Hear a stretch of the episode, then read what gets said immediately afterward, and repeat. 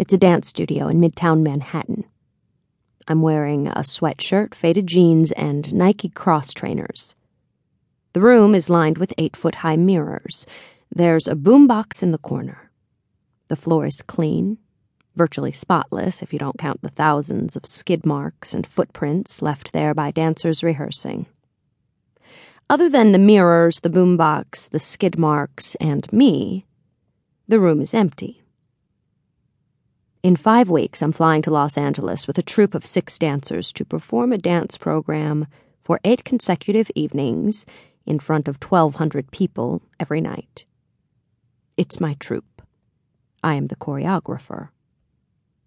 I have half the program in hand a 50 minute ballet for all six dancers set to Beethoven's 29th Piano Sonata, the Hammerklavier.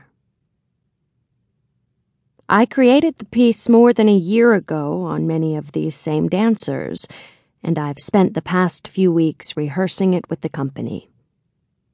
The other half of the program is a mystery. I don't know what music I'll be using.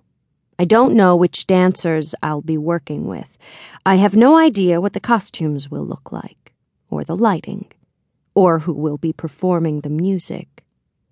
I have no idea the length of the piece, although it has to be long enough to fill the second half of a full program to give the paying audience its money's worth. The length of the piece will dictate how much rehearsal time I need. This, in turn, means getting on the phone to dancers scheduling studio time, and getting the ball rolling. All on the premise that something wonderful will come out of what I fashion in the next few weeks in this empty white room. My dancers expect me to deliver because my choreography represents their livelihood. The presenters in Los Angeles expect the same because they've sold a lot of tickets to people with the promise that they'll see something new and interesting from me. The theater owner, without really thinking about it, expects it as well. If I don't show up, his theater will be empty for a week. That's a lot of people, many of whom I've never met, counting on me to be creative. But right now, I'm not thinking about any of this. I'm in a room with the obligation to create a major dance piece. The dancers will be here in a few minutes. What are we going to do? To some people, this empty room symbolizes something profound, mysterious, and terrifying. The task of starting with nothing and working your way toward creating something whole and beautiful and satisfying.